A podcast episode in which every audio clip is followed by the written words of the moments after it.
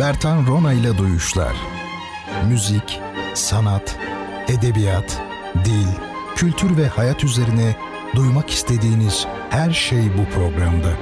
Bertan Rona ile Duyuşlar her Cuma 22'de Samsun'un Gerçek Radyosu'nda. Bertan Rona ile Duyuşlar başlıyor. Sevgili dinleyicilerim, hepinize iyi geceler diliyorum. Bertan Rona ile Duyuşlar programına hoş geldiniz efendim. Bendeniz Bertan Rona, programı sizler için hazırlayıp her hafta sunmaya çalışıyorum. Cuma geceleri saat 22'de Radyo Gerçek canlı yayınında, tıpkı bu gece şu an itibariyle olduğu gibi. Efendim, programımız bildiğiniz gibi haftada bir yayınlanan, az önce ifade ettim, haftada bir yayınlanan, daha ziyade felsefe, sanat ağırlıklı, kültür ağırlıklı, dil meselelerine yer yer temas eden bir program. Her hafta burada toplanıyoruz bu programda. Ben mikrofon başında, sizler belki kulaklıkla, belki arabanızda ototeypten, öyle diyelim, radyodan, belki de gerçek bir radyoyla, pek kalmadı ama beni dinleme lütfunda bulunuyorsunuz, o inceliği gösteriyorsunuz. Sağ olun, var olun. Bu programda bir de kitap hediye ediyoruz siz sevgili dinleyicilerimize. Bu gece de 2 adet hediye kitabımız var. Ben soru soracağım size. Bu sorunun cevabını veren ilk kişi olduğunuzda, her bir kitap için söylüyorum, adresinize kitabınızı gönderiyoruz. Peki cevabı nereden vereceksiniz? Bertan Rona Twitter hesabına doğrudan mention yazarak. Başka yerlere yazmayınız, çünkü ben hafta içinde çok başka platformlarda karşılaşıyorum doğru verilmiş cevaplarla. Instagram'ın şeyinden, direkt mesajından veya mail olarak filan, öyle değil. Twitter'a doğrudan Bertan Rona'ya mention yazarak cevabı veren ilk kişi oluyorsunuz. Bir de Instagram hesabım var, o da Bertan Rona şeklinde. Orayı da takip edin. Mesela bu gece bazı yerleri gezdiğim, birkaç yeri, onlarla ilgili, oralarla ilgili izlenimleri sizle paylaşmak istiyorum. Sizler resimlere bakarken ben de anlatabilirim böylelikle. İlginç yani, bundan bir 20 yıl önce deselerdi ki sırt üstü uzanacaksın güzelce bir koltuğa, uzun bir kanepeye veya her neyse, elinde bir telefon olacak. Telefonun zaten elinde olması inanılmaz bir şey o dönem için, ve bir kulaklığı olacak. Sen hem programı dinleyeceksin hem de programcının anlattığı yerleri Instagram'dan da göreceksin ve bunlar o kişinin kendi çektiği fotoğraflar olacak vesaire vesaire. Hakikaten bir 20-30 yıl öncesi için herhalde bilim kurgu nitelikte tüm bunlar. Efendim, şimdi bir de duyuşlar@gmail.com şeklinde çok mütevazi, küçücük, minnoş, bebek diyelim, bir elektronik posta adresimiz var. duyuşlar@gmail.com. Buraya da her konuda bize ulaşmak istediğinizde yazabilirsiniz. Onun dışında kitap kazandığınızda adınız, soyadınız, açık adresiniz ve telefon numaranız gibi bilgileri de sizlere gönderebilmemiz için kitabı yine duyuşlar@gmail.com adresine göndereceksiniz. Vaziyet budur. Şimdi bu geceki hediye kitaplarımızın ilki bir klasik, aslında modern bir klasik. Hayvan Çiftliği, George Orwell'ın. Can Yayınları baskısını sizlere göndereceğiz kazanan dinleyicimize. Instagram'da ilk olarak zaten onu paylaştım. Zaten hani Google'dan, görsellerden rahat bulabileceğiniz bir materyal, ama önünüzde bulunsun derli toplu diye. Şimdi bu gece kültür tarihinde çok önemli yeri olan bazı kavramlar üzerinde durmak istiyorum. Yani kavramları da taşıyan kelimeler olduğu için kelimeler üzerinde durmak da diyebiliriz, ama aslında kavramlar üzerinde durmak esas meselemiz. Çünkü meslekten dil bilimci değiliz hiçbirimiz. Öyle değil mi? Uzmanlık alanımız değil. Belli bir noktaya kadar, bizi ilgilendiren yere kadar belki bilmek yeterli. Birinci kavramımız okumak. Şimdi okumak deyince akla pek çok şey gelir. Ama öncelikle şunu söyleyelim. Okumak, insanlık tarihi açısından baktığınızda çok ama çok ama çok yeni bir fiil, bir eylem. Çünkü insanlık tarihinde işte biliyoruz ki 4000 yıldır aşağı yukarı veya 5000 yıldır neyse yazı var. Dolayısıyla bugün bizim anladığımız anlamda okumak ancak bu süre zarfı için söz konusu olabilir. Oysa insanlık tarihi bundan çok daha eski. Dolayısıyla insanlar bu olgu ortaya çıktığında, yani yazı bulunup da okuma fiili geliştiğinde pek çok zaman olduğu gibi, pek çok konuyla ilgili olduğu gibi biraz hazırlıksız yakalanmışlar. Mesela İngilizler to read demiş. Oysa biz biliyoruz ki to read fiili İngilizce'de bugün bizim okumak anlamında kullandığımız fiil çok daha arkaik, eski manaları itibariyle düşünecek olursak çok başka bir şey. Yani belki de çözmek, deşifre etmek gibi, ya da atıyorum işte elimizde işte fasulye ayıklarız ya, bir şeyi bu şekilde çözmek gibi. Tabii bu okuma fiili ortaya çıkınca ne yapmışlar? Ona en yakın olabileceğini düşündükleri ya da bir benzetme ilişkisi içerisinde ele alabilecekleri bir fiili okumak için de kullanmaya başlamışlar. Bizde nasıl olmuş? Yani Türkçe'de nasıl olmuş? Türkçe'de de açık konuşmak gerekirse böyle olmuş. Çünkü biz şunu biliyoruz.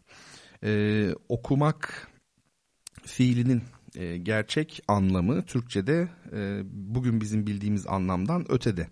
Ne gibi mesela? Şimdi şöyle söyleyelim, işte çok güzel şarkı okuyor deriz mesela. Değil mi? Okumak. Çok güzel türkü okuyor, çok güzel şarkı okuyor. Ya da okuyucu derlermiş. Eskiden bir düğün olacağı zaman köyde bir kişi dolaşırmış. Efendim davet ediyor o insanları, yani düğüne davetçi de denir, okuyucu da deniyormuş ona. Bakın dikkat edin. Bir tanesi okumak ne dedik? Türkü okumak. Yani burada sanki söylemek gibi okumak. Bir tanesi davet etmek anlamında oldu. Şimdi biraz daha kurcalayalım. Meydan okumak diye biliyorsunuz bizim bir ifademiz var. Meydan okumak. Burada aslında okumak değil, meydan okumak, meydane okumak. Okumak yani bildiğimiz nedir bu? Çağırmak, meydana çağırmak. Yani hadi gel de kozlarımızı paylaşalım gibisinden. Buradaki anlamı da çağırmak. Baktığımızda türkü söylemeye bizde Anadolu'da ne derler? Türkü çığırmak derler. Pek çok başka şey de söylenir ama türkü çığırmak ya da çağırmak. Şimdi yüksek sesle çağırıyorsunuz. Aynı zamanda hani bu uzun havalar söylenirken elle kulak kapatılır, yüksek perdeden söylenir ya. Bakın hep bir anlam evreninin, bir anlam çerçevesinin içindeyiz. Çağırmak, çığırmak, söylemek ve bir de ne yapmak? Davet etmek. Beni düğününe çağırmadı. Bakın dikkat edin, demek ki çağırmak davet etmekle de eş anlamlı bir yerde. Dolayısıyla bizdeki okumak da böyleymiş. Peki bizde niye okumayı bununla adlandırmışlar zamanında? Tabii şimdi biz okumak deyince sanki bir metin üzerinden ya da modern bir birey gibi, bu çağın bireyi gibi geceleyin işte efendim kitabını açmış önüne, değil mi, böyle sarı ışığın aydınlığında güzelce ne yapıyor? Okuyor falan, böyle derinleşmiş, öyle değil mi? Entelektüel bir havaya bürünmüş. Okumak tabii böyle değil. Eski zamanlarda bir kere okumak ferman okumaktaki gibi yüksek sesle okumak, bir kere onu söyleyelim. Mesela bu rejim, ne alakası var rejim diyeceksiniz ama rejim dediğimiz şey bu hani had cezası olarak verilen, Yahudilikte, İslamiyet'te vardır ya. Şimdi bu aslında tercüme ile aynı kökten geliyor. Yani tercümedeki o baştaki t'yi atarsanız ne kaldı geriye? Kök olarak rejim ile aynı kök. Şimdi ne demek bu? Rejim esnasında kargaşa var ya, kargaşa, böyle bir kıyamet, yüksek ses var. İşte tercüme dediğimiz şey de eskiden yazılı olan metnin sözlü olana çevrilmesi. Yani okumak bu çünkü. Siz yazılı olanı ne yapıyorsunuz? Bakın İngilizlerin dediği gibi, yani bir deşifraj yapıyorsunuz. Yazılı olanı sözlü olana çevirdiniz. Orada da ne yaptınız? Yüksek sesle okudunuz. Yani eski tercüme buydu. Tercüme denilen şey. Her zaman söylüyorum. Tercümeymiş, şuymuş, buymuş, pek çok kavram var. Bunları duyduğunuzda, eski çağlar söz konusu olduğunda söylüyorum. Bunları duyduğunuzda bugünkü anlamlarında genellikle olmadığını bilin. İşte bizim herhangi bir metni okurken, tarih çalışırken, felsefe üzerine düşünürken, çalışırken yaptığımız hataların en büyüklerinden bir tanesi bu. Bir gözlük var bizim gözümüzde, bu çağın gözlüğü. Biz neyi okursak anlamları bu çağdaki gibi zannediyoruz. Hayır, asla öyle değil. Programın ilerleyen dakikalarında bahsedeceğim. Şimdi okumak, maval okumak, işte efendim var bana masal okuma falan diye. Anlatmak, bakın burada da anlatma var. Bana maval okuma gibi. Şimdi şöyle söyleyelim. Tabii İslamiyet açısından okumak çok önemli bir fiil oluyor. Neden? Çünkü nüzul sırasına göre baktığımızda Kur'an'ın ilk ayeti oku. Ben kendimi bildim bileli her zaman işte Kur'an'ın ilk ayetinin oku olduğu, Kur'an okumaya önem verdiği şeklinde hani Diyanet hocalarının, Türkiye'de klasik bir İslam şeyi var ya, çerçevesi, Diyanet hocaları veya profesörleri diyelim. O çerçevede hep bir şeyler söylemişlerdir. Şüphesiz bu da doğrudur. Hani okumak, o manada da okumak güzel bir şeydir. Onu teşvik etmesi de sorunlu değildir zaten. O değil, ancak tabii bu meseleye çok derinlikli yaklaşılmamasının bir sonucu gibi geliyor bana. Şimdi bir kere bu ikra dediğimiz kelimenin köküne baktığımızda esas mana burada, şimdi tamam oku, ama kökteki anlam birleştirmek. Yani kariye var ya, işte şehir mesela, efendime söyleyeyim, birleştirmek. Peki birleştirmek ne demek? Birleştirmek zaten tevhiddir aslen. Yani o bakımdan Kur'an'ın bir tevhid emriyle başladığını kesinlikle söylenebilir.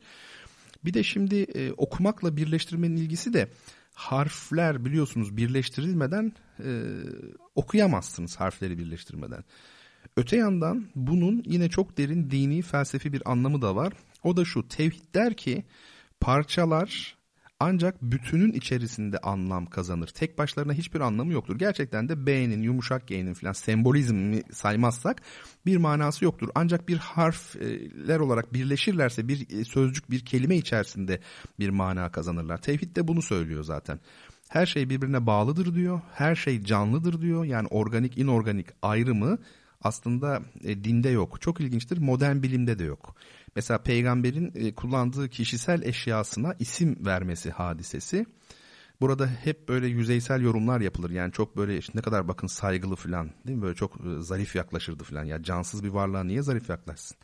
Orada başka bir şey var. Yani o nesnenin canlı addedilmesi meselesi var. Addetmek de fazla. Belki de gerçekten canlı. Yani ama şu kesin, organik inorganik ayrımı yok. Yani İbn-i Sina güneşin canlı olduğunu düşünüyordu. Aristoteles yıldızların tamamının, ay üstü alemin canlı olduğunu düşünmekteydi.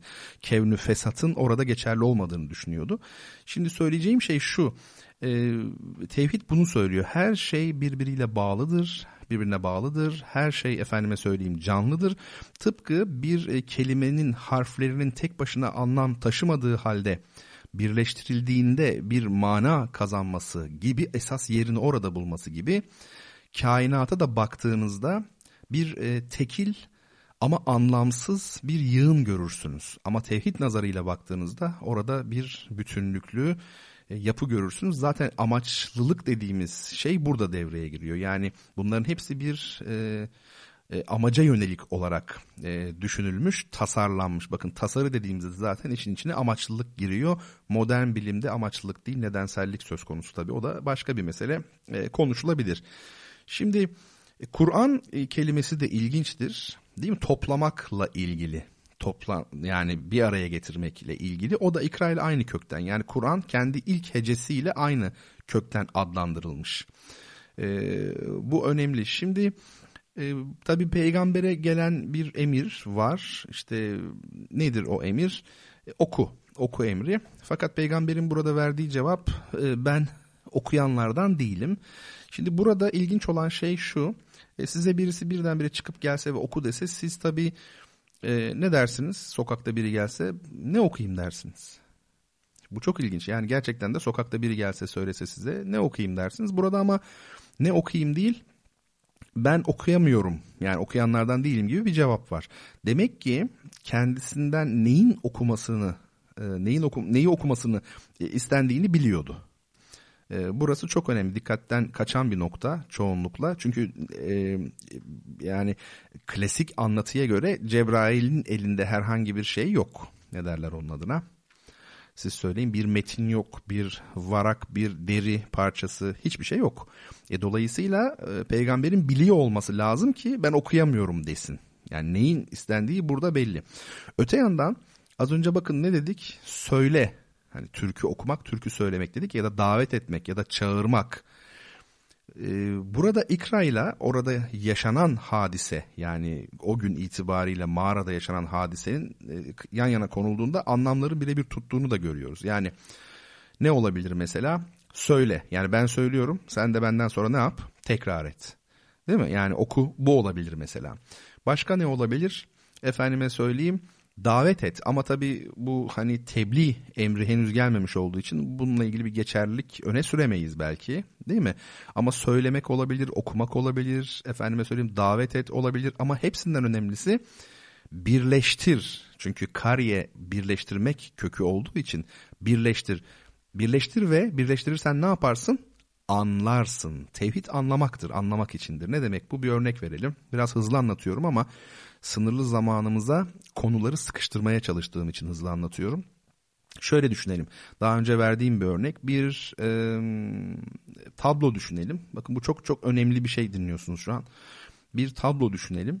O tabloya ama bizi çok yaklaştırmış olsunlar. Yani aşırı derecede bizi adeta burnumuz tablonun içinde, yani gözümüzün tam önünde olduğu için hiçbir şey göremiyoruz, anlayamıyoruz.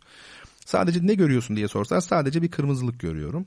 Tabloyu biraz geriye çekseler ne görüyorsun? Aa işte efendim bu bir atkıya benziyor. Biraz daha geriye. Aa evet bu bir çocuğun atkısıymış filan. Biraz daha geriye. Aa bu çocuk işte efendim okuldan çıkıyor. Biraz daha geriye. Okulun yan tarafında güzel bir dere var filan falan. Bakın ne oldu? Bütünü görmeye başladıkça anlamaya başladınız. Yani anlam parçada değildir, anlam bütündedir. Tevhid bu demektir esasen. Dolayısıyla aslında oku emri bu açıdan bakıldığında birleştir, birleştir, parçaları birleştirdin çünkü ve anla olarak yorumlanmalıdır. Bendenize göre bu tabii ben alim değilim, yani bu konularda da efendime söyleyeyim mezun biri değilim. Ama bir hani ne derler? Düşünmeye çalışan kendi çapında bir insan olarak gördüğüm şeylerin bir kısmı ama daha da uzun konuşulabilir zamanımız olduğunda. Bu arada mesela İlyada nasıl başlıyor? Söyle tanrıça, Peleus oğlu Achilleus'un öfkesini söyle diyor. Peleus oğlu Achilleus'un. Bakın orada da söyle diye başlıyor İlyada. Bunların hepsinin üzerinde durmak lazım. Ancak bizim şu anki yani İslami çalışmalar yapan hoca diyelim profili maalesef içler acısı bir durumda. Ne yazık ki. Neden öyle? Çünkü yüzlerce yıldan beri belki bu emperyalist işte kuşatma, saldırı, efendime söyleyeyim dış denizlere, okyanuslara kıyısının olmaması Türkiye'nin. Yani bunların hepsi kapalı bir toplum yaratmış. Bir taşra, bir köy toplumu yaratmış. Öyle olunca tabii daha başka çok derin sebeplerle birlikte öyle olunca insanlar dışa açılmak istememişler. Yani bir İlyada'yı ben niye okuyayım ki demiş. Belki okursam kafir olurum diye belki korkmuş da efendime söyleyeyim. Tabii burada hani avam ile has arasındaki ayrımlar falan o uzun tabii hikayeler, dinleyenlerin bir kısmı biliyordur. Bunlar ayrı konu, hepsi konuşulabilir ama genel çerçeve gerçekten de değişmiyor. Nedir o? Bir kapalılık var. Yani Yunan sanatın hani benimsemek zorunda değilsin ama okumalısın. Mesela işte bakıyorum Kur'an şeylerine bakıyorum işte efendim mealleri yazılıyor Türkiye'de ama meali yapan kişilerin o çeviriyi efendime söyleyeyim yapan kişilerin bakıyorum daha önceden Arapça bir çevirisi var mı? Yok. İlk defa çeviriyor adam ve Kur'an'ı çeviriyor. Bu çok iddialı değil mi yani? Çok daha özenli yaklaşılması gerekmez mi? 3-4 tane roman çevir, başka şeyler çevir, daha derinlikli eserler çevir. Hani efendime söyleyeyim. Ondan sonra en sonunda mesela değil mi? Daha yetkin bir şekilde. İşte bu kapalılık bir hastalık. O zaman kendi köyünüzde dünyadaki gerçeklerden habersiz, bu çağı yakalayamayan, efendime söyleyeyim taassup içerisinde işte hani bağnaz dediğimiz şey var ya, fanatik demektir bağnaz. Yobaz da diyorlar herhalde. Aslında bu. Neyse. Yani mesela işte ben işte tefsir çalışacağım mesela diyen bir kişi çıkıp şunu söyleyebilmeli ve söylemeli mutlaka. Yoksa bir tarafı hep yani akamete uğrar, bir ayağı böyle sakat olur. Nedir mesela? İbranice çalışması lazım. Samet kelimesine geldiği zaman ne yapacak? Yok. Arapçada kökü yok. Tabii şey yapması lazım yani ama mesela Tevrat okusa, İbranice çalışsa falan çok yararını görür. Neyse. Bunlar ayrı konular. Ben bu camianın içinde bir insan değilim. Sadece belki içinde olanlar ya da içinde olanların eşi dostu vardır şu an beni dinleyenlerden. Naçizane öneriler tabii bunlar, başka bir şey değil. Sevgili Muhammed Sait Aydoğan demiş ki hocam hala bizim köyde kullanılmakta, davetiye vermek anlamında, okuntu dağıtmak. Bakın ne kadar güzel Türkçe değil mi? Evet yani bu şey var ya, okuyucu gidiyor, davetçi gidiyor ya da okuntu dağıtmak. Yani ne yapılıyor? Davette çıkılıyor. Şimdi işte bakın bu Türkçenin gücü burada, okuntu dağıtmak. Yazıyorum diyorum ki eski bir Türk Dil Kurumu kitabında gördüm diyorum. Bazı güzel öneriler var diyorum Avrupa dillerinden Türkçe'ye geçmiş sözcüklere Türkçe karşılıklar açısından. Herhalde Türkiye'de en fazla fanatik olunan ya da Twitter'da diyelim en fazla fanatik olunan ve bilgi sahibi olmadan fikir üretilen alanların başında dil geliyor. Bir de kadın erkek ilişkileri geliyor. Herkesin bir sözü var. Yani linç edilmeye en müsait ortam herhalde konular bunlar. Mesela birisi diyelim ki benim yazdığım türde bir tweet'i eleştiriyorsunuz. Türkçelerine karşısınız mesela. Verdiğiniz cevapta zaten Türk Dil Kurumu'nun türettiği ve benim hani örnek olarak verdiğim ya bunları kullanabiliriz dediğim sözcüklerin aynısı yani benzeri olan yine Türk Dil Kurumu tarafından türetilmiş bir sürü sözcüğü kullanarak bana cevap veriyor mesela ama farkında değil. Tabii şu an bizim kullandığımız sayısız sözcük Türk Dil Kurumu tarafından türetilmiştir. Yani siz bakmayın mesele biraz da alışıp alışmama meselesi. Yani yadırgıyor muyuz yadırgamıyoruz. Yadırgamıyor olsa kullanacak aslında. Mesela adam diyelim ki örnek verelim bir tane ambalaj karşılığı olarak sarmaç önerilmiş. Aslında çok şık çok zarif bence bir türetme. Sarmaç sarmaktan sarmaç. Şimdi bir garip geliyor değil mi? İnsan böyledir yani ilk başta bir yadırgar. Ama mesela şöyle bir cümle her gün duyuyoruz. Cumhurbaşkanı'nın bu konuda verdiği demeçte bilmem ne bilmem ne. Belki şu an çoğunuz fark etmediniz bile değil mi? Demeç işte bakın demekten demek. Demeç sarmaktan sarmaç. Yani yani olanak kötüymüş ama seçenek diyorsun. Yani enek anak ekim mesela bir örnek sayısız şeyler çok uzun konular o yüzden hani çok bilmeden de yorum yapmamakta fayda var. Şimdi anlatacağım çok fazla kavram var aslında ama bu gece herhalde yarısını bile belki yapamayız olsun haftaya yaparız. Şimdi sorumu sorayım ben bu George Orwell gitsin artık sahibine hayvan çiftliği soru şöyle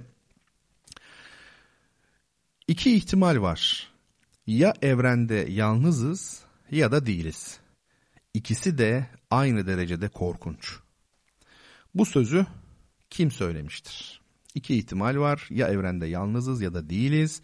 İkisi de aynı derecede korkunç. Şimdi çok ama çok güzel bir müzik. Ne yazık ki çok acı bir şekilde, çok bahtsız bir şekilde ölen Rafik Babayev adlı Azeri caz ekolünün çok önemli bestecilerinden. Biraz tabii Vagıf Mustafazade'nin gölgesinde kalmış olsa da çok büyük bir tabii müzisyen Rafik Babayev. Onun piyano için yazdığı 2 parça olağanüstü eski bir kayıt tabii biraz böyle cızırtılı bir kayıt.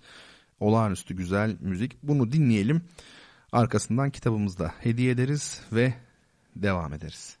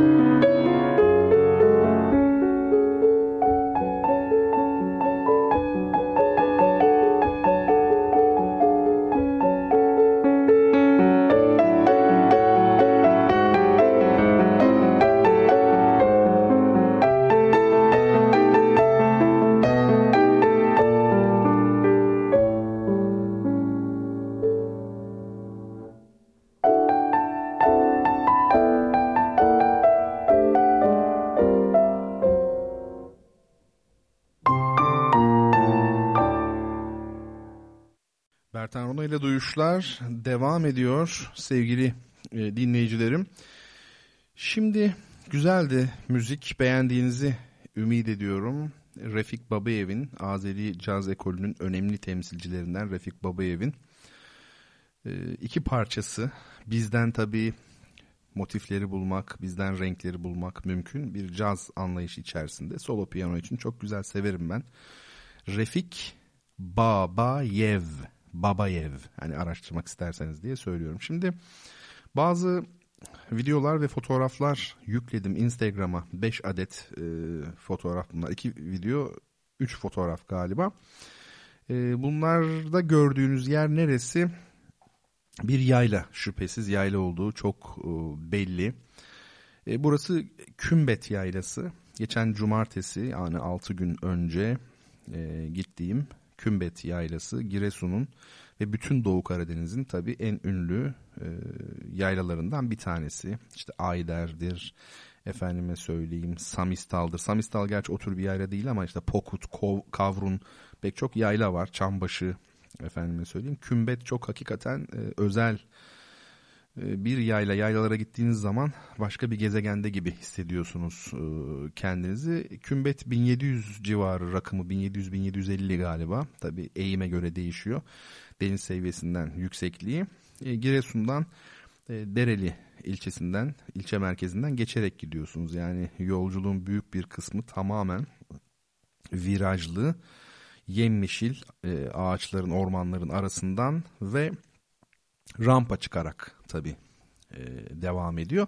Özellikle son kilometrelerde çok daha böyle dik bir şekilde rampa çıkmaya devam ediyorsunuz. En son Kümbet kasabasına, köyüne, her neyse gelmiş oluyorsunuz ve hemen arkasından da yayla alanları var. Karadeniz yaylaları tabii çok olağanüstü yerler. Ben de çok çok seviyorum ama ne kadar iyi değerlendirilebildiği tabii tartışılır. Çarpık yapılaşma açısından olsun. Pek çok konuda çok daha iyi bir yerde olabilirdi bu yaylalar. Zaten Karadeniz bölgesinin Türkiye açısından bakıldığında görece az değerlendirilen bir bölge olduğu, pek bilinmeyen bir bölge olduğu söylenebilir. Şimdi bu sizler için daha doğrusu yüklediğim videolara baktığımız zaman Instagram'dan görebiliyorsanız, özellikle bu, ben de şöyle bir Instagram'a ne şekilde yüklediğime bakayım ki size düzgün bir şekilde anlatabileyim. Evet, ilk yüklediğim bir video. Bu videoya bakmanızı özellikle rica ediyorum. Yani sanki bir sis makinasıyla, hani tiyatroda falan kullanılır ya, operada sis basarsınız böyle sahneye. Onun gibi, tıpkı bir bulutla sis arası bir madde, neyse o. Yani bulut mu sis mi anlayamıyorsunuz zaten. Üzerinize yağıyor böyle sürekli. Daha evvel pek yaylaya gitmemiş olan varsa tabii biraz şey gelebilir, soyut gelebilir. Nasıl bir şey yayla falan diye. Bir kere çok sert ve ürkütücü aslında yayla coğrafyası. Yani sislerin arasında kaldığınızda, hele yolunuzu falan kaybederseniz, bakın dikkat edin, özellikle bir şey söyledim. Bambaşka bir gezegen dedim. Gerçekten bir gezegen gibi. Yani medeniyetle, insanlıkla herhangi bir bağınızın kalmadığını hissediyorsunuz. Bunun nedeni sadece yükseklik değil, özellikle sis. Yani insan yok, hava aşırı derecede soğuk ve hani rahatlıkla bir böyle hırka gibi bir şey düşünün, bir sweatshirt, üzerine de bir kaban giyilebilir. Yani cumartesi günü öyleydi ki biz Eylül'ün başındayız daha. Aşırı derecede bir hava, serin bir hava ama sisten ötürü, bakın zaten videoyu izliyorsanız arka taraftaki beyazlık sanki bir şey gibi, Hollywood dekoru gibi, fon sanki bembeyaz. Yani nerede olduğunuzu hakikaten tam olarak anlayamıyorsunuz. Siz bu fotoğraflara şöyle bir baktığımızda hemen salıncak göreceksiniz zaten. Bu işte Doğu Karadeniz'deki yaylalarda, Pokut'ta filan moda olan bir şey. Özellikle böyle eğimin başladığı yere yakın bir biçimde bir salıncak tabii kuruluyor. Sanki böyle uçuruma doğru sallanıyormuşsunuz gibi. Şimdi videodan bunu belki pek anlayamayabilirsiniz videodan. Ancak gönderdiğim son fotoğrafa baktığınızda orada sallanan birini arkadan çektim ben fotoğraf olarak. Bakın görüyor musunuz, o Hollywood dekoru dediğim şey bu işte. Yani bembeyaz bir bilinmezlik var. İnanılmaz bir şey. Tabii ben ne kadar anlatsam boş bir taraftan da. Çünkü yaşamak, görmek, gezmek gerekiyor. Diğer fotoğraflarda ise efendime söyleyeyim, orada bungalov tipi diyorlar ya, hani evler var. Oralarda kalabiliyorsunuz. Bu tabii Kümbet Yaylası'nın bir yeri sadece. Başka bölgeler de var. Ama özellikle bu ilk video, yani hepsini ben çektim bu fotoğrafları, videolar. Tabii cep telefonuyla öyle bir esprisi yok ama o şeyin, buharın veya sisin, dumanın, bulutun neyse insanın üzerine doğru nasıl yağdığını sizlere gösterebildiğim için açıkçası mutluyum. Sizler de yayla tatili yapınız. Efendim sadece güneyden, Ege'den, Akdeniz'den ibaret değil tabii Türkiye. Çok güzel zenginlikleri var. Özellikle yaz aylarında yaylalar tabii eşsiz. Ama zor coğrafyalar, onu söyleyelim. Bu bir gerçek hakikaten de. Şimdi Mesture Hanım demiş ki, hocam dil ile düşünce arasındaki ilişki üzerinde durabilir misiniz? İnsan diline vakıf olabildiği durumlarda düşünce sistemi daha iyi mi gelişir? Yahut bu ikisi sanıldığından az derece bağımlı durumlar mıdır? Hiç dil bilmeyen birinin düşüncesel varlığı ne durumda olur? Çok güzel bir soru aslında bu. Çünkü felsefenin, bana kalırsa 20. yüzyıl felsefesinin göbeğindeki bir soru yani. Tam böyle ortasındaki bir soru. Şimdi şöyle diyelim. Dille düşünce ilişkisi tarih boyunca çok üzerinde durulmuş bir ilişki. Pek çok düşünür, pek çok bilim insanı, din insanı, bu konuda din adamı fikir beyan etmiş, düşünceleri öne sürmüşler. Bunların aslında kayda değer bir kısmı, daha makul, böyle daha doğruya yakın olan bir kısmı, dil ile düşüncenin birbiriyle çok yoğun bir ilişki içinde olduğunu söylemişler. Ancak biz modern felsefeye baktığımızda, neo-Kantçı akımlara baktığımızda, Russell'dan, Whitehead'den, Wittgenstein'dan, Heidegger'den, yani genel manada 20. yüzyıl felsefesinde özellikle neo-Kantçı damara baktığımızda dil ile düşüncenin farklı şeyler olduğu, insan düşüncesinin dilden bağımsız olduğu gibi bir görüşün ön plana çıktığını görüyoruz. Bu tabii insan düşüncesini muğlaklaştıran, onu gittikçe mistikleştiren, onun dayandığı nesnel temeli, onun kaynağını, kökenini ortadan kaldıran ve onu böyle çok gizemli bir hale getiren bir anlayış. Doğru mu? Doğru değil. Külliyen yanlış. Doğrusu nedir? Doğrusu şudur. Dille düşünce, şimdi dikkatli dinleyin söyleyeceğim şeyi. Dille düşünce birbiriyle ilişkili kavramlar değildir. Dille düşünce aynı şeydir. Yani o derece. Yani o yüzden ilişkili kavramlar değildir diyorum, böyle bir espri olsun diye. Dil ile düşünce aynı şeydir. Dilsiz düşünce, düşüncesiz dil kesinlikle söz konusu olamaz. Bizim yıllarca bilim dallarında terminolojinin Türkçe olması gerektiği düşüncemiz işte bundan ötürüdür. Yani bilim, şöyle diyorlar. Orta Çağ'da, Doğu'da bilim Arapça üretildi. Doğru. Batı'da Latince üretildi. O bakımdan yani bunları devam ettirmek gerekir. Bu daha zengindir. Türkçe'de felsefe yapılamaz, Türkçe'de bilim yapılamaz deniyor. Bilim dili uluslararasıdır deniyor. Bu da külliyen yanlış. Bilimin dili uluslararası değildir. Bilimin yöntemleri uluslararasıdır. Böyle şey olur mu? Matematik başka bir şey. Matematik dili derse, onu kastediyorsanız amenna. Onlar uluslararası bir takım şeyler, formüller bütünü, ama öyle değil.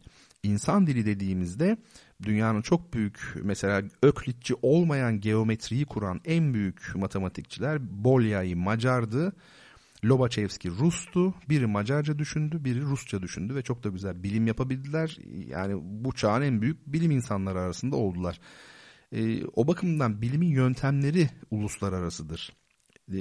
Mesela şöyle diyelim, korelasyon diye öğretebilirsiniz bir öğrenciye, korelasyon. Ama eğer bağıntı derseniz, onun bağlamak kökünden geldiğini çok iyi bilecektir bir Türk çocuğu. Yani bağıntı, bağlantı, bağlam, bakın bunlar çok önemli şeyler. Bağcık, gündelik hayatta kullanılanlar da dahil olmak üzere. O bakımdan yani bu ana dilinden türetilmiş olması meselesi bu. Şimdi birbiriyle çok aşırı derecede ilgili, hatta aynı şey dedik ve dilden azade bir, ari bir düşünce söz konusu değil. Düşünceden bağımsız bir dil de söz konusu değil. Ama bu nasıl bir düşünce? Toplumsal düşünce. Yani bir türlü vesilelerle, kaza maza gibi veya deney gibi türlü vesilelerle, biliyorsunuz bazen bir çocuğu bırakıyorlar dağın başında. İnsanlıktan tamamen uzakta, hiçbir insan görmüyor. Mesela 20 yaşına gelene kadar, sonra gidip bakıyorlar ki dil yok. Efendime söyleyeyim, bizim bildiğimiz insan tarzında bir düşünce de yok. Bir neredeyse hayvan yaşayışı içerisinde. Bu zaten dile ve düşünceye dair bütün idealist varsayımları tamamen ortadan kaldıran bir gerçek. Yani insanı insan yapan şey toplumsal çalışma faaliyetidir. Toplumsal çalışma. Arılar da toplumsal olarak çalışıyorlar. Ama insanın farkı, kendi ürettiği aletleri kullanarak bir toplumsal çalışma içine giriyor. 30 kişi beraber çalışıyorlar. Peki 30 kişi beraber çalışıyorsanız, heyamalo gibi veya hani vardır ya, bir şeyi döverken hay hop, yani bir senkronizasyon sağlamanız lazım. Bir eşgüdüm sağlamanız lazım. Eş zamanlılık sağlayacaksınız. Ne oluyor? İşte dil gelişiyor yavaş yavaş. Şunu bana ver, hop tut al, çünkü bir tempo, bir ritim işidir aslında çalışma, toplu çalışma. O bakımdan dil de tamamen bu şekilde gelişti. Tabii modern felsefenin dille düşüncenin arasını çok açtığını söyledim. Bu üzerinde çok çok uzun durulması gereken bir konu. Bizim programı birazcık şey olarak, yani süre olarak aşabilir diye düşünmekteyim. Şimdi efendim, devam edelim. Biz zamanımız tabii hızla akıp gidiyor. Burada tabii size bir kelimeden daha bahsetmek istiyordum aslında. Yaratmak kelimesi, hoca kelimesi. Fakat öngördüğüm zamanı bir türlü yakalayamıyorum. Ben en iyisi şey yapayım. Yani hoca kelimesinin, yaratmak kelimesinin etimolojilerine zaman olursa döneriz veya haftaya yaparız onları. Sorunun cevabını, yani benim kitap ödüllü olarak sorduğum sorunun cevabını bir bakalım. Arthur Charles Clark. Evet, Google sağ olsun değil mi? Yani oraya yazdınız ve buldunuz. Tabii ben de bunu biliyor idim. Kübra Hanım kıl payı kaçırmış. Arthur Clark demiş. Mesture Hanım 3. olarak yazan kişi olmuş. Kübra Hanım, Kübra Yıldız. O da 4. sırada geliyor. Muhammed Said Aydoğan, bizim Duyuşlar ailesi. Seda Hanım, Seda Elden değil mi? Rabia Öztürk, bu şekilde devam ediyor. Berkcan Yıldırım Bey ilk yazan dinleyicim olmuş. Doğru cevap evet, Arthur Charles Clark, İngiliz bilim kurgu yazarı ve mucit. Berkcan Bey'den ricam, Duyuşlar, yani S ile tabii, duyuslar@gmail.com adresine adını, soyadını, telefon numarasını ve adresini güzelce yazarsa bizler de kendisine kitabını hemen göndeririz. Evet, şimdi bir müzik arası verelim. Yani uzun bir kültür tarihi girişi yapacaktım yine, ama dur bakalım, onu belki yaparız. Şöyle diyelim şimdi, çok yine bir klasik, biliyor musunuz? Entre dos aguas. Aslında duyduğunuz zaman bu parça mı diyebilirsiniz belki. Olağanüstü bir müziktir. Paco de Lucia vefat etti geçtiğimiz senelerde. Meşhur İspanyol flamenco gitarcısı, bu alanın efsane ismi ve çok çok ünlü bir parça. Onunla özdeşleşmiş neredeyse bir parça. Restore edilmiş bir kayıt. Aslında plak kaydı, böyle bir çıtırtılı, ama restore etmişler, temizlemişler. Şimdi güzelce bir onu dinleyelim. Arkasından bambaşka şeylerle bir de fotoğraf analizi yapalım. Bir iki kavram üzerinde duralım ve daha da ilginç ufuklara yelken açalım. Efendim, Paco de Lucia'dan Entre dos aguas.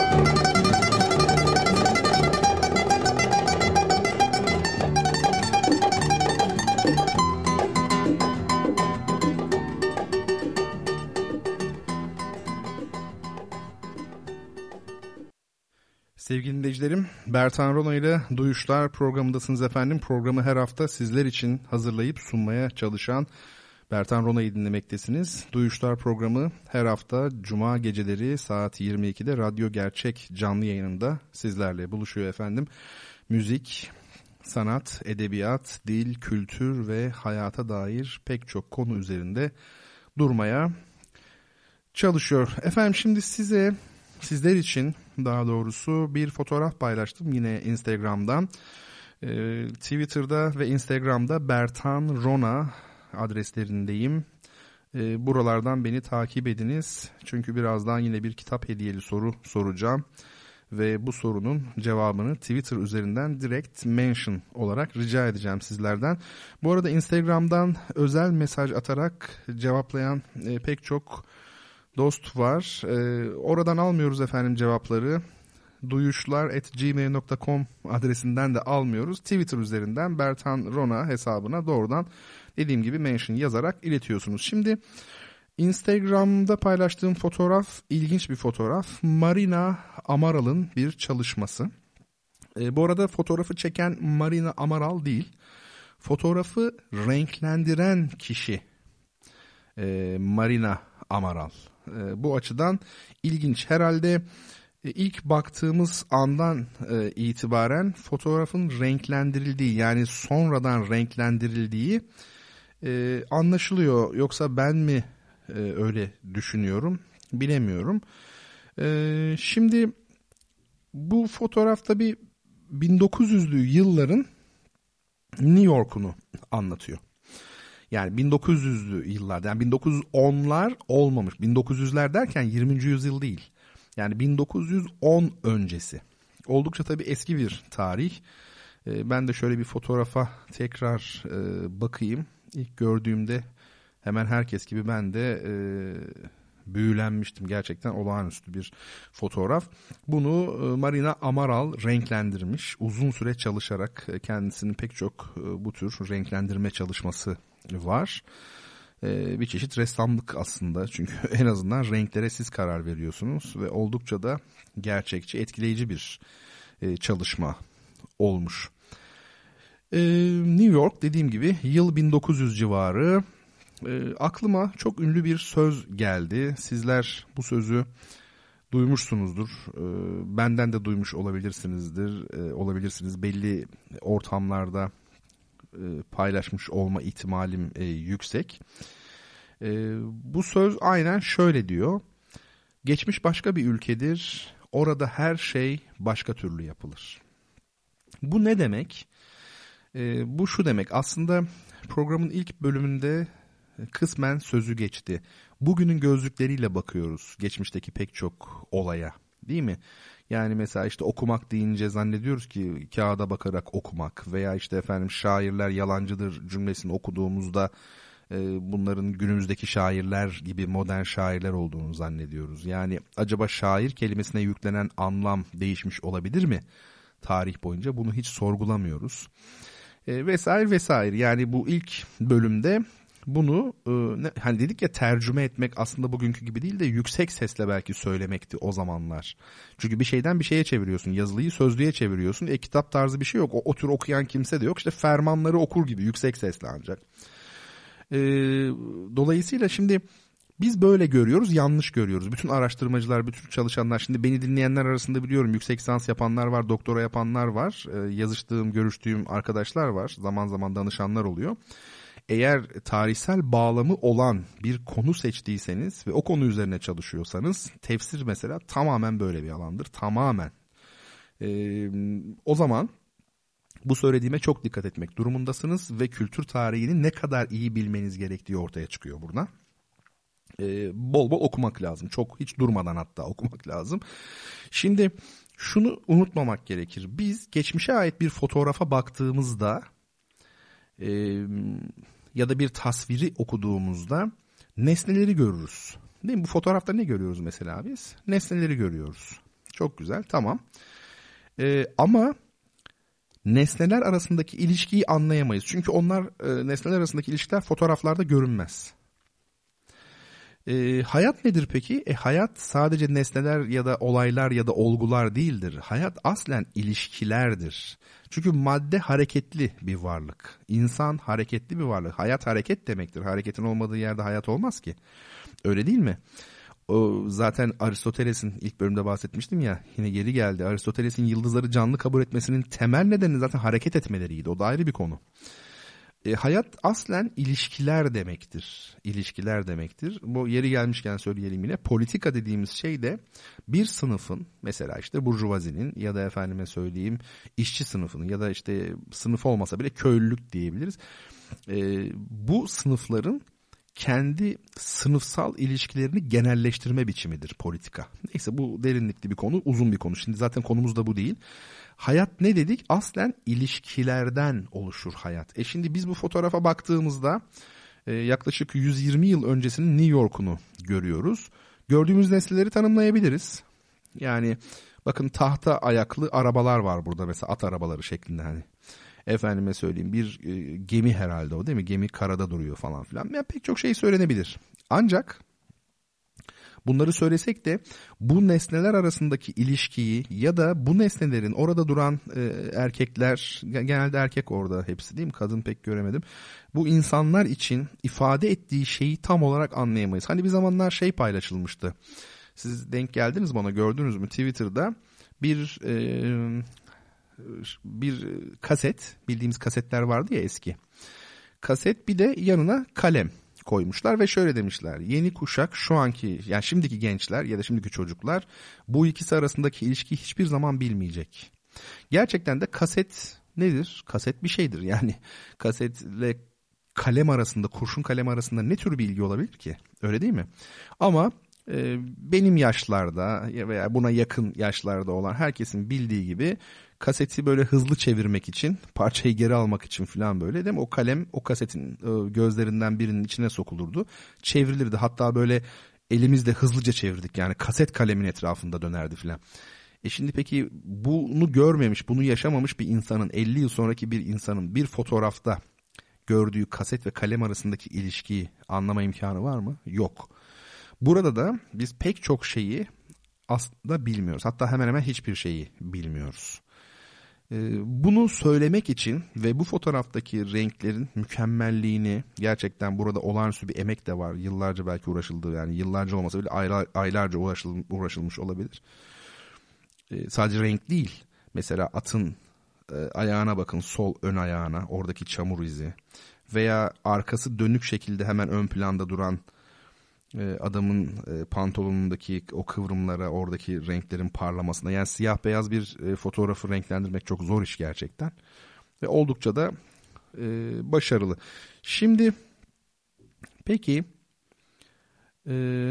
fena değil, iyi gidiyoruz. Bir kavram üzerinde duralım şimdi. O kavram nedir? O kavram şeytan. Kültür tarihinden yine seçtiğim.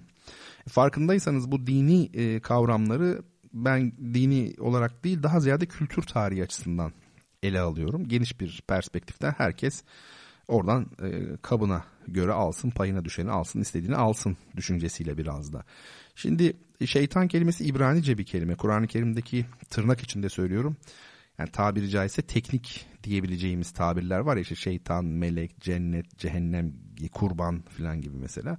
Kurban değil belki ama bunların hemen hemen tamamı Arapça değildir. Yani hiçbir Arapça değildir. Şeytan İbranice haşatan, düşman demektir esasen. Şimdi bir de iblis var. Çoğu kişiye sorsak şeytan nedir, iblis nedir diye kafalar bir hayli karışır aslında.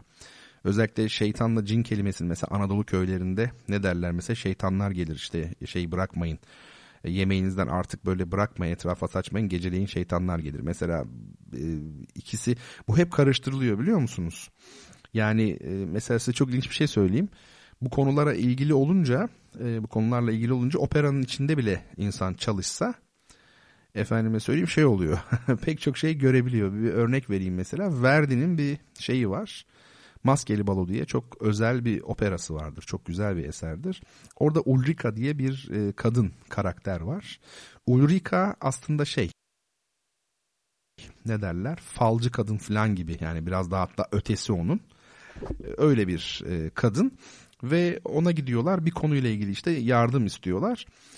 Orada mesela şey diyor Ulrika, Türkçe'ye böyle çevirmişler, bakın çeviri aynen şöyle: beni yalnız bırakın şimdi gidin diyor, şeytanla görüşmeliyim diyor. Şimdi şeytanla görüşmeliyim oturmadı değil mi yerine, yani şeytanla görüşmeliyim, yani bir gariplik var işin içinde. Çünkü çeviri hatası aslında, şeytanla cin çoğu yerde eş değer kullanıldığı için aslında o bir medyum, cinimle görüşmeliyim diyor. Böyle çevrilmesi gerekir normalde. Neyse, o da ayrı bir konu ama şunu söyleyelim en azından bir yorum olarak. İblisin bir özel isim olduğunu, oysa şeytanın o kötülük kaynağının insanla olan ilişkisine verilen ad olduğunu söyleyebiliriz. Hani derler ya işte benim şeytanım şöyle bilme, hani burada bu şekilde kullanabilirsin çünkü insanla olan ilişkisine denmiş oluyor geleneğe baktığınızda, ama iblis tabii bir özel isim şeklinde daha çok. Şimdi baktığımızda iblisin özelliği kovulmuş olması, yani matrut şeytan, tard edilmiş değil mi, kovulmuş. Lanet nedir? Aslında baktığınızda melun, yani lanetlenmiş demektir melun. Bu kök normalde Arapçada yalnızlığı ifade eder. Şimdi yalnızlıkla kovulmanın ne ilgisi var? Tabii ki eski cemiyetten, cemaatten, camiadan, yani o zamanki toplumdan, köyse köy. Efendime söyleyeyim, bir göçebe topluluğuysa göçebe topluluğu, oradan kovulmak, oradan tard edilmek. Çünkü eski çağlarda bir insana verilebilecek belki de en büyük ceza neydi? Onu topluluktan atmaktı. Neden? Şundan dolayı, o zaman üretici güçler dediğimiz bu teknoloji olsun, üretim araçları olsun, bunların düzeyi çok yüksek değildi. Yüksek olmadığı için de artı değer üretimi çok sınırlıydı ki bugün köylerde hala öyledir. Ne demek bu? Yiyebileceğinizden, yiyeceğinizden, tüketeceğinizden fazlasını ürettiğinizde bu artı değer oluyor. Yani bugün yediniz, yarına bir şey varsa işte o artı değerdir. Köylerde bunun düzeyi düşüktür. Şehirlerde ise çok yüksektir. Şehirde hiç kimsenin şöyle, yani işsizlik, yoksulluk dışında bir açlık kaygısı olamaz. Neden? Bütün süpermarketlerde yiyecek vardır. Yani şehirde hep o şehir halkının yiyeceğinden fazla bir ürün vardır. İşte buna artı değer diyoruz. O bakımdan artı değerin olduğu yerde sanat olur. Çünkü insan yarın ne yiyeceğini düşünürse sanat yapamaz. Köylerde genel manada sanatın olmamasının sebebi budur. Sanattan kastım, bunu da hakaret zannediyorlar. Şimdi sanata çok yüksek bir anlam yükleyenler bunu, yani köylerde sanat olmamasını hakaret kabul ediyor. Oysa ki bu bir durum tespiti. Köyün kendine göre çok büyük bir bedi zevki vardır. Nedir o mesela? Halk edebiyatıdır, halk musikisidir, musiki folklorudur. Çok kendine göre bir tabii gustosu var. Bu başka bir şey, mesele. Bu söylemek istediğim şey şu, toplulukla ilgili eski çağlarda artı değer üretimi çok düşük olduğu için, yani insanlar çalışarak, çabalayarak ancak karınlarını doyurabiliyorlar. İşte böyle bir toplumda bir insanı eğer topluluğun dışına atarsanız o kişinin başı belada demektir. Ben size söyleyeyim. Tabii. Çok kötü olur. Yapabileceği hemen hemen hiçbir şey olmaz. Bu çok acılı ve yalnız bir ölüm demektir. Vahşi hayvanlar yiyebilir. Açlıktan muhtemelen ölecektir zaten. O bakımdan eski toplumlarda bu çok büyük bir cezaydı ve bu neydi? Lanetlemek. Lanetlemek aslında yalnız bırakmak. Tevhid ne demiştim? Tevhid bütünlük ve birlik demiştim. Bakın o konteksten, o bağlamdan, o bütünlükten kopuyorsunuz. Tek başınıza anlamınızı da kaybetmiş oluyorsunuz böylelikle. Yani bir işari olarak da bakılabilir meseleye. Tabii rejim dediğimiz şey nedir bu açıdan baktığımızda? Rejim taşlamak demektir değil mi? Hani işte efendim belli bir noktaya kadar İslami kaynakları okuma imkanı olmuş, incelemiş insanlar bilirler. Mesela şihap denilen bir şey vardır. Şihap nedir? İşte bugün meteor denilen değil mi? Yani bu işte yıldız kaydı dediğimiz şeylere dinde şihap adı verilir. Yani halk arasında şahap denilen şey. Şihap. Şihap yine anlatıma göre nedir? Oradan cinler, yani şeytanlar kafalarını uzattıklarında gökyüzünden değil mi? Onların taşlanmasıdır. Yani işte şeytani racim, taşlanmış şeytan. Yani taşlamak ne? Kovulmuş demek. Şimdi burada taşla ilgili özel bir parantez açmamız gerek. Tercüme de böyle demiştik ya, rejim tercüme demiştik. Bu arada bu targum, neyse o da ayrı bir şey. İncil'in çevirisi var ya, targum deniyor ona da. Bakın targum tercüme gibi. İbranice'deki G Arapça'da C oluyor. Yani kök olarak eşdeğer onlar. ne diyor? Hallacı Mansur'a atfedilen bir söz vardır. Cehennem acı çektiğiniz değil, acı çektiğinizi kimsenin duymadığı yerdir. Orada işte bakın yine yalnızlık var. İnsan en büyük acılara bile dayanışmayla belki dayanabilir ama yalnız acı çekmek gerçekten tolere edilebilecek bir şey değil. Bu eskiden insanların kovulması da işte günah keçisi dediğimiz mesele. Eskiden bu şekilde kovarlarmış suç işleyeni. Efendim, topluluğun dışına atmak yetiyor. Daha sonra bu ceza çok ağır olduğu için bunu bir keçiye çevirmişler. Yani artık o kişiyi değil de keçiyi gönderelim, keçi ölsün filan gibi, günah keçisi dediğimiz şey. Ve tabii İsrail'de ya da işte o dönemde şöyle diyelim, orada bir Cehinnom diye bir yer var. Cehinnom İbranice gözyaşı vadisi demektir. Cehinnom, oraya gidiyor suçlu, daha keçi gitmeden yani kendinin gittiği zamanlarda oraya gidiyor, tabii ölüyor orada açlıktan ya, oraya gözyaşı vadisi demişler. Cehinnom çok ağır bir yer yani. Efendime söyleyeyim. Daha sonra bu ceza ortadan kaldırılınca, yumuşatılınca oraya çöp dökülmeye başlanmış. Tabii çöp çok pis kokuyor. İnanılmaz derecede, tabii yüzlerce yıl çöp dökülünce onları da ateşe vermişler doğal olarak ve orada hep ateş yanarmış. İşte Gehinnom, cehennem şeklinde. Tabii terminoloji alınmış, yani kelime olarak alınmış. Efendime söyleyeyim. O şekilde verim. Şimdi bu arada şunu da söyleyelim. Bugün Türkiye'de ortalama bir dindar bilince deseniz ki işte bu olayı anlatsanız, Gehinnom'dan geliyor cehennem desek, bunu algılar. Hakaret algılayabilir, der ki mesela İbranice'den geçmiş ya, hay Allah, bu nasıl, bu doğru olamaz ya falan filan. Yani kelimenin kökeninin İbranice olması peygamberi ve sahabeyi rahatsız etmiyor. Bugünkü insanı rahatsız ediyor. Çok enteresan değil mi? Burada demek ki dine bakışla ilgili, kitaba bakışla ilgili bir çarpıklık var. Bunun ortadan kaldırılması gerekir. Neyse, o da başka bir şey. Şimdi bu tabii kovulmuş oluyor. Taş dediğimiz şey ağırdır, biliyorsunuz değil mi? Ben geçen programda galiba söylemiştim. İnsan ruhu latif deniyor ya, hani taş da çok ağır. Taş herhalde bir sertlik sembolü olarak görülmüş ve ruhaniyetin, inceliğin tam tersi olarak yorumlanmış. Yani dünyasal olmanın, dünyevi olmanın, efendim, kötü olmanın, maddi olmanın, yani manevinin karşılığı olarak maddinin, yani bütün bu kavramların olumsuz karşılıkları olarak taş güzel bir örnek kabul edilmiş bana kalırsa. Şimdi bunun pek çok tabii açılımı var. Öncelikle şunu söyleyelim. Zengin kelimesi biliyorsunuz sangin aslında Farsça, eski Farsçadan geliyor. Ağır demek, yani taşlı anlamına geliyor ama ağır. Ama taşlı kim? Zengin kişiler, soylular olur değil mi? Ve bu büyük kişiler, dünyevi iktidarı ellerinde tutan insanlara baktığınızda piramitler gibi ya da Roma İmparatorluğu'ndaki büyük yapılar gibi taşları işleyerek adeta bir meydan okuma içine girdiklerini görüyoruz. Yani çünkü taş en zor işlenebilecek şey o dönemde özellikle. Şöyle bir düşünün.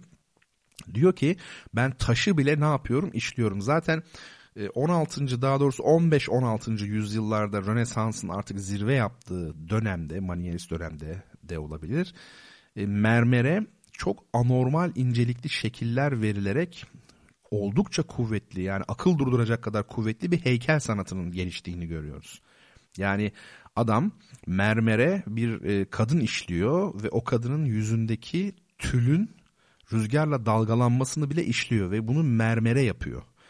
Tabii bu işte tekniktir. Esas güç budur. Sadece piramitleri yapmak değildir. O belki fiziksel güçtür ama burada teknik işçilik var. Hiç unutmayın, teknik işçiliği yapabilenler denizcilikte, mühendislikte, ölçmede ve biçmede, matematikte başarılı olabilenler dünyayı yönetiyorlar.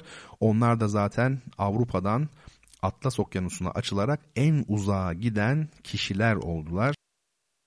Necip Fazıl'ın bir sözü hep söyleniyor. Abdülhamit'i anlamak, her şeyi anlamak olacaktır diyor. Ben buna katılmadığımı her fırsatta söylüyorum. Ben diyorum ki Atlas Okyanusu'nu anlamak, her şeyi anlamak olacaktır. Yani 15-16. yüzyıldan itibaren dünyanın ticaret aksının baharat yolu, efendim öbürünün adı ne, meşhur İpek yolundan, buralardan, Süveyş kanalından filan kayıp nereye kayması? İşte buradan Atlas Okyanusu'na kayması ve Amerika'ya Avrupalıların yerleşmesi, bilim ve teknikteki ilerlemeler, yani Atlas, bakın NATO diyoruz. Bugün NATO ne demek? North Atlantik içinde yine Atlas Okyanusu var. Bunlar anlaşılmadan Osmanlı'nın yıkılması da anlaşılamaz. Ne kadar Abdülhamit'i anlarsan anla. Yani önemli olan Atlas Okyanusu'nu anlayabilmektir. Çünkü olguların nesnel sebepleri var. Şimdi onun üzerinde duracağım.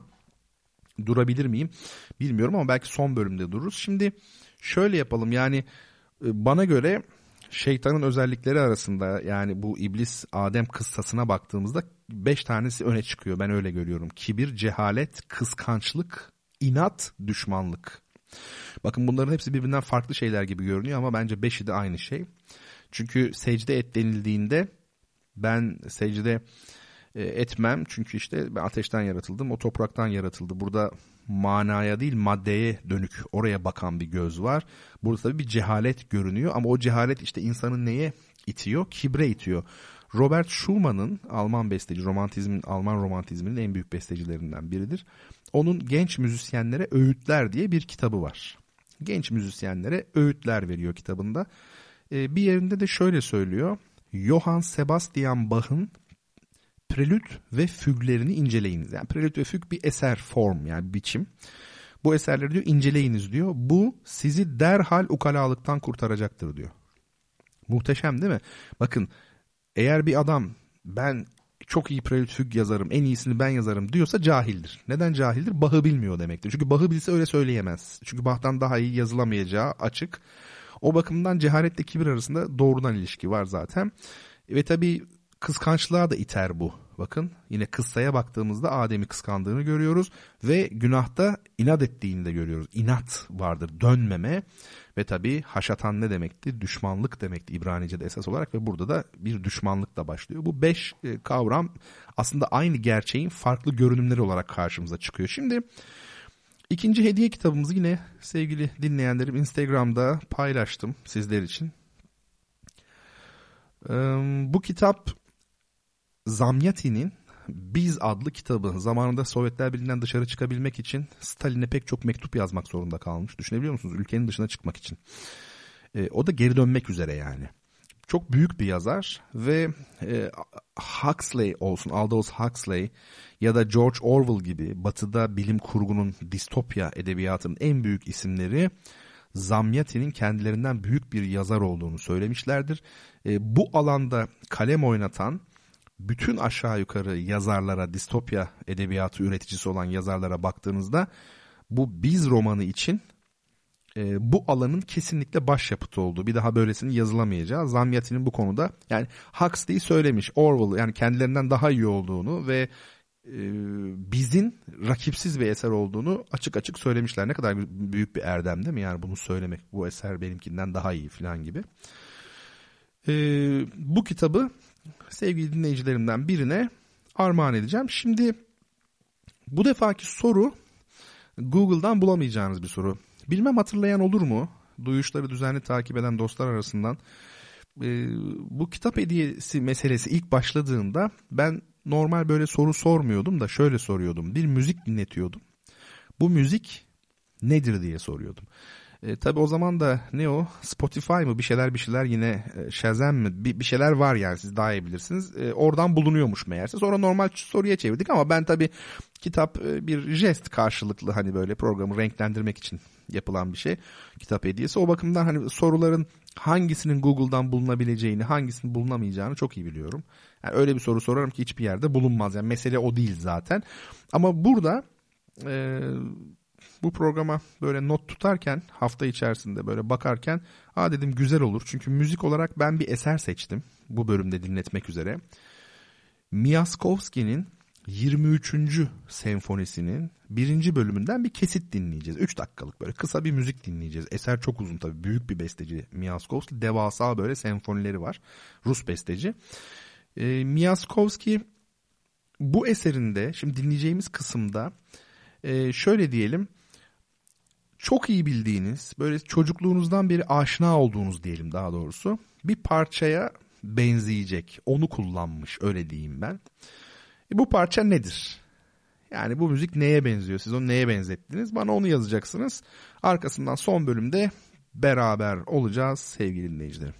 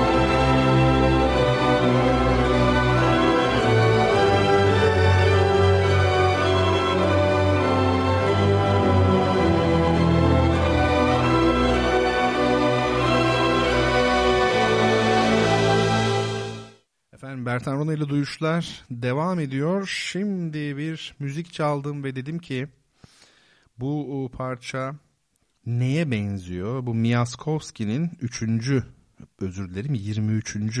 senfonisinin 1. bölümünden bir kesit. Bir gün de öyle bir program yapalım sizlerle. Biz kültür olarak, medeniyet olarak yani nerelerde varız? Avrupa'nın hangi bestecilerinde varız mesela? O kadar çok ki inanamazsınız. Ve cevaplar da çok çeşitli geldi zaten sizlerden. Tam bir curcuna şu an yaşıyoruz. Instagram'dan gelen pek çok cevap var. Mail olarak gelenler var. WhatsApp'tan gelenler de var. Çok sevgili meslektaşlarım da yazmış. Tuna Nehri hocam diye belirtmiş. Evet, çok da böyle detaylı da bir şeyler anlatmış. Peki yüz yüze görüştüğümüzde sevgili hocam ben bu konuda görüşlerimi size söyleyeceğim ama sizin yazdıklarınız gayet güzel, değerli. Ben ödül için yazmadım hocam demiş bir de. Peki yazın hocam, size feda olsun kitaplar. Yeter ki siz isteyin. Şimdi şeye dönecek olursak Twitter mecrasına, yani bu esas cevapların geldiği.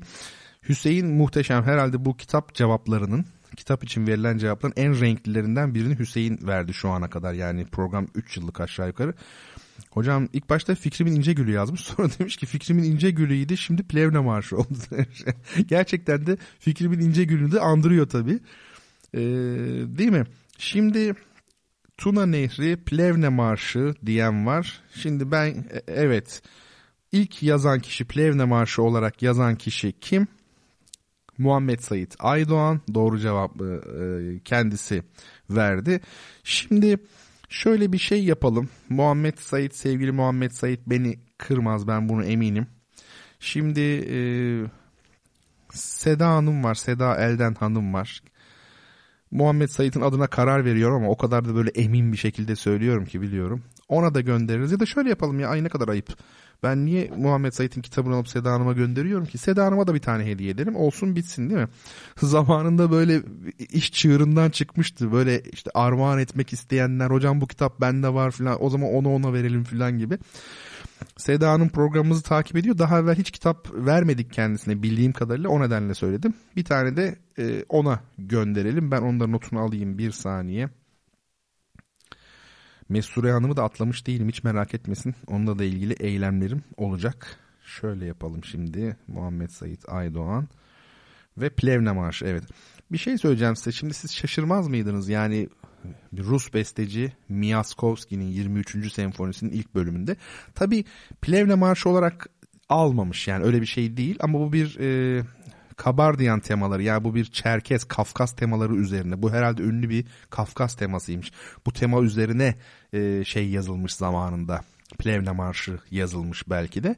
Ama olsun, bizim kültürümüzden var olan bir şey. Ne demiş Puşkin? Rus'u kazıyın, altından Tatar çıkar. Bu tabii ünlü bir söz. Benim doktora tezimde bu konuyla ilgili bir bölüm vardı da. Bir gün onun üzerinde duralım yani. Evet. Şimdi geçen hafta bir siz söyleyin adını şey başlattım kendi çapımda. Hani Twitter'da, ben Twitter'da çok bulunmuyorum. Bazen bakıyorum böyle hocalar falan, böyle tanımış kişiler var Twitter'da. 100 tane falan tweet atıyorlar herhalde günde. O kadar çok zaman nasıl bulduklarını bilmiyorum. Çok çok az yazabiliyorum. Ben saat böyle 10'da 10.30'da bir iki tane bir şey aklıma gelirse, o da bazen hiç yazamadığım tabii oluyor. Önemli olan düşüncelerimi falan paylaşmak. Çünkü Twitter'da şeye esir olmamak gerekir. O hani nicel kültür var ya, hani sürekli olarak bir sayı. Böyle hani beni şu kadar kişi takip etmiş, azalmış, artmış falan gibi. Buna kesinlikle esir olmamak gerekir. Yoksa onlar sizi takip etmekten çıkar, artık siz onları takip ediyor olursunuz. Aslında böyle. Ne diyor Pierre Bourdieu? Siz televizyonu izlemiyorsunuz diyor. Televizyon sizi izliyor. Tabii. Orada çünkü izlemek aktif bir fiildir aslında. Eril bir fiildir. Bu televizyon aslında orada aktif. Biz pasif durumdayız. O bakımdan doğru teşhis, yani tamamen doğru söylemiş. Şimdi ben de dedim ki hani bu Twitter'da bazen şeyler görüyorum. Yazılanları falan şu bu görüyorum. çok beğenildiğini görüyorum. Beğenilmesinde tabii ki sorun yok. Yazan kişi keşke daha çok beğenilse. Yani benim derdim o değil. Kişilerle değil, fikirlerle dedim ya, ilgilenmek lazım. Benim burada yani genç arkadaşların bazı şeyleri ıskalamamasını istiyorum. Mesela bir düşünce çok beğenilmiş ama ben biliyorum ki o düşünce çok çürük bir düşünce. Dolayısıyla içim el vermiyor yani.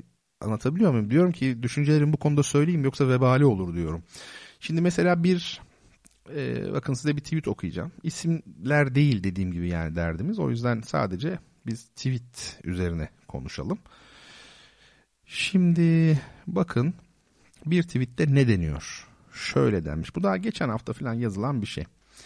70'li yıllar yoksulluk, anarşi ve terör dönemiydi. Bu kuşak sıkı ebeveyn kontrolünde baskı altında büyüdü. Akabinde gelen rahat yıllarda ev kuran bu kuşak, evladım benim mahrum kaldığım şeylerden mahrum kalmasın diye çok başarısız bir yeni nesle imza attı.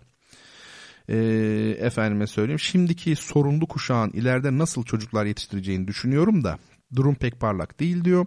Korumacı ebeveynleri tarafından büyütülmüş, hayata hazırlanmamış, hiçbir şeyin eksikliği yaşatılmamış asalak bir nesil yetişti. Üstelik bu neslin cehalet, görgüsüzlük ve küstahla donanmış muazzam bir özgüveni var diyor. Burada esas bizim ilgileneceğimiz şey şurası.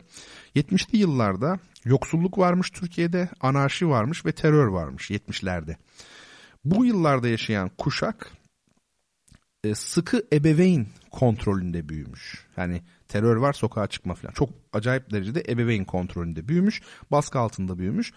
Daha sonrasında gelen rahat yıllarda ev kuran bu kuşak, sonradan rahat yıllar gelmiş. Bu kuşak bu dönemde ev kurmuş.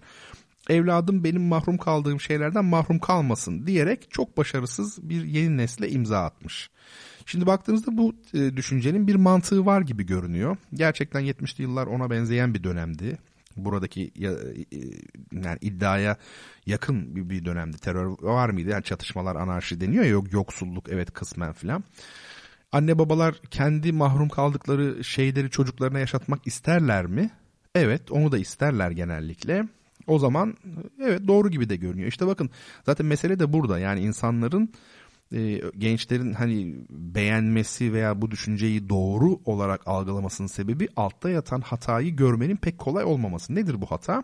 O hata şu: hiçbir kuşak ya da hiçbir kuşakta görülen davranış değişikliği asla onların ana babalarının yetiştirmesine bağlı olarak gerçekleşmez.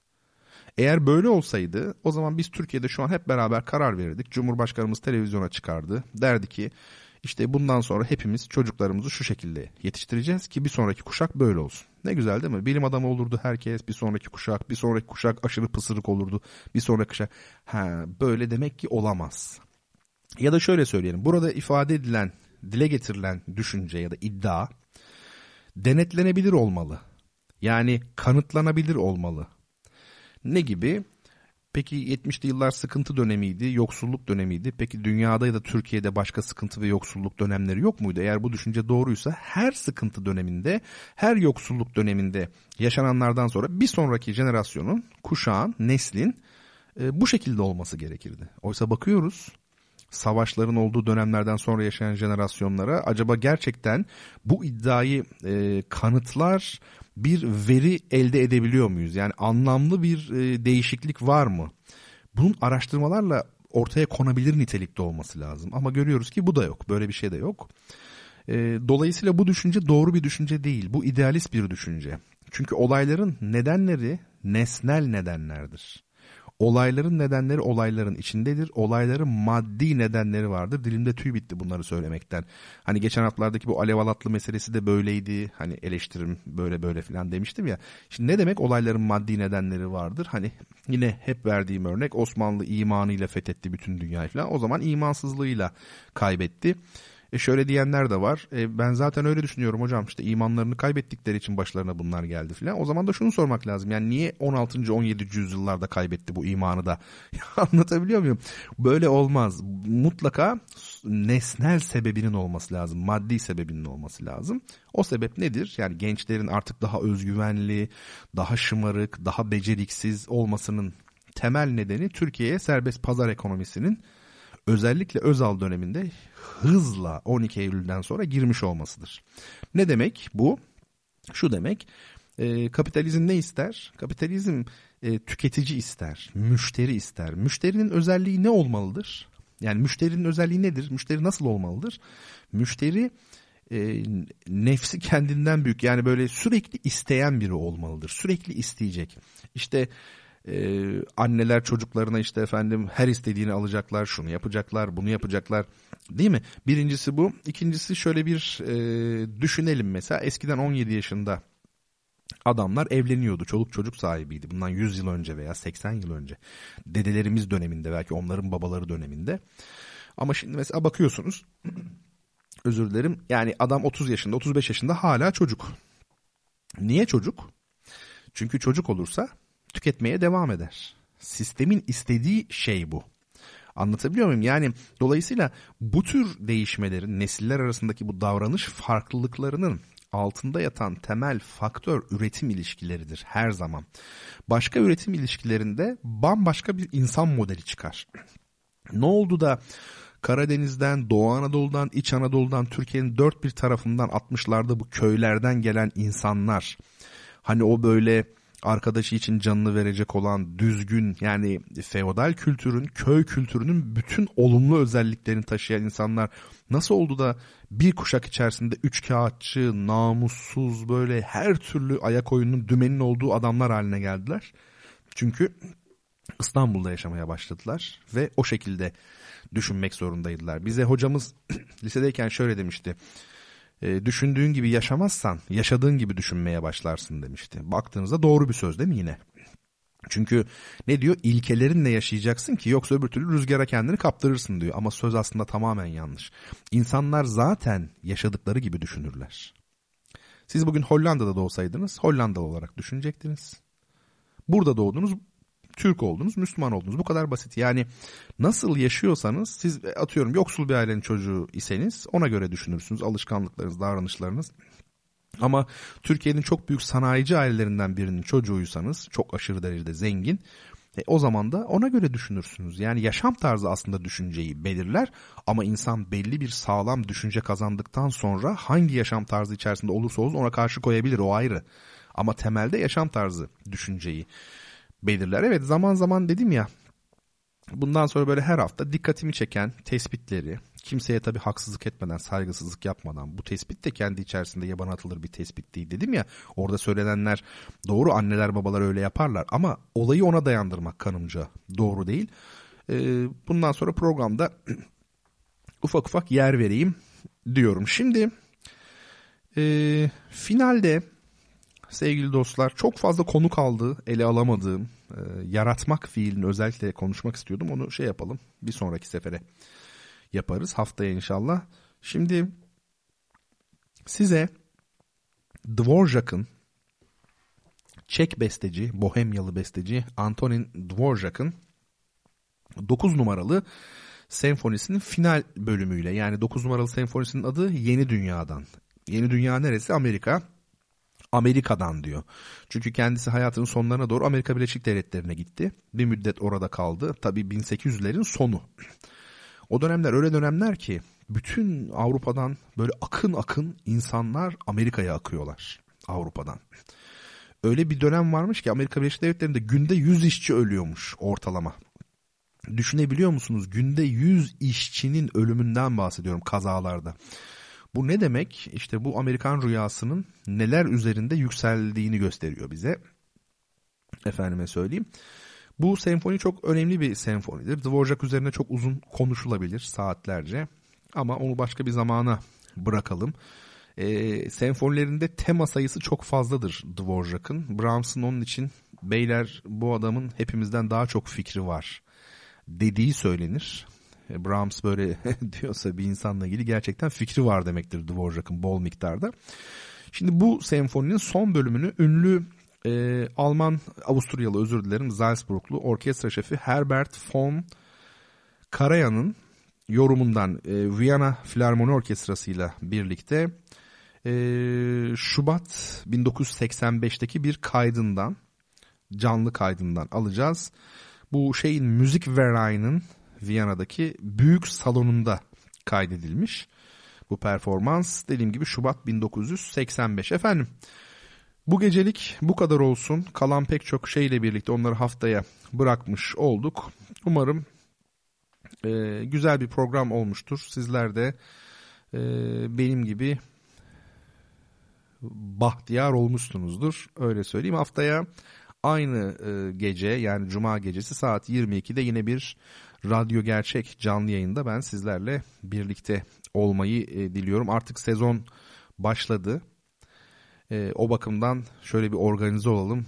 Duyuşlara biraz ağırlık verelim, değil mi? Yeni konular. Bana fikir yazın ne olur. Yani hocam işte felsefe tarihi yapıyorduk, ne oldu, niye yarım kaldı? İşte onun yerine şunu yapsak mı? Programda şunlara yer verebilir miyiz? Gibi sizlerden mesaj beklerim. Haftaya Meryem Betül Koçak özel yayını var. Ben seyahatteydim bu hafta. Yani uzun bir yolculuk yaptım. Geri döndüm. Şimdi o bakımdan organize olamadık Meryem Betül'le, ama haftaya Meryem Betül özel programı yapacağım. Onun fotoğraf çalışmaları, diğer edebi çalışmalar üzerinde duracağım. Bir küçük röportajım da olacak onunla, mülakatimiz yani. Şimdiden duyurmuş olayım. Efendim, o zaman haftaya cuma gecesi görüşmek dileğiyle. Hepiniz Allah'a emanet olunuz. İyi geceler.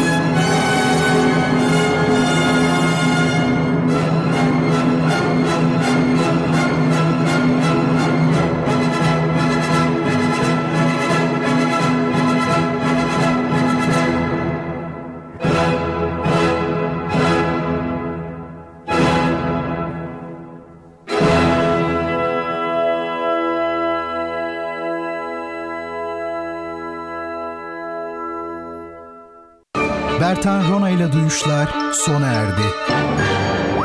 Bu program hakkındaki düşüncelerinizi dinleyen@radyogercek.com adresine mail atarak bize ulaştırabilirsiniz.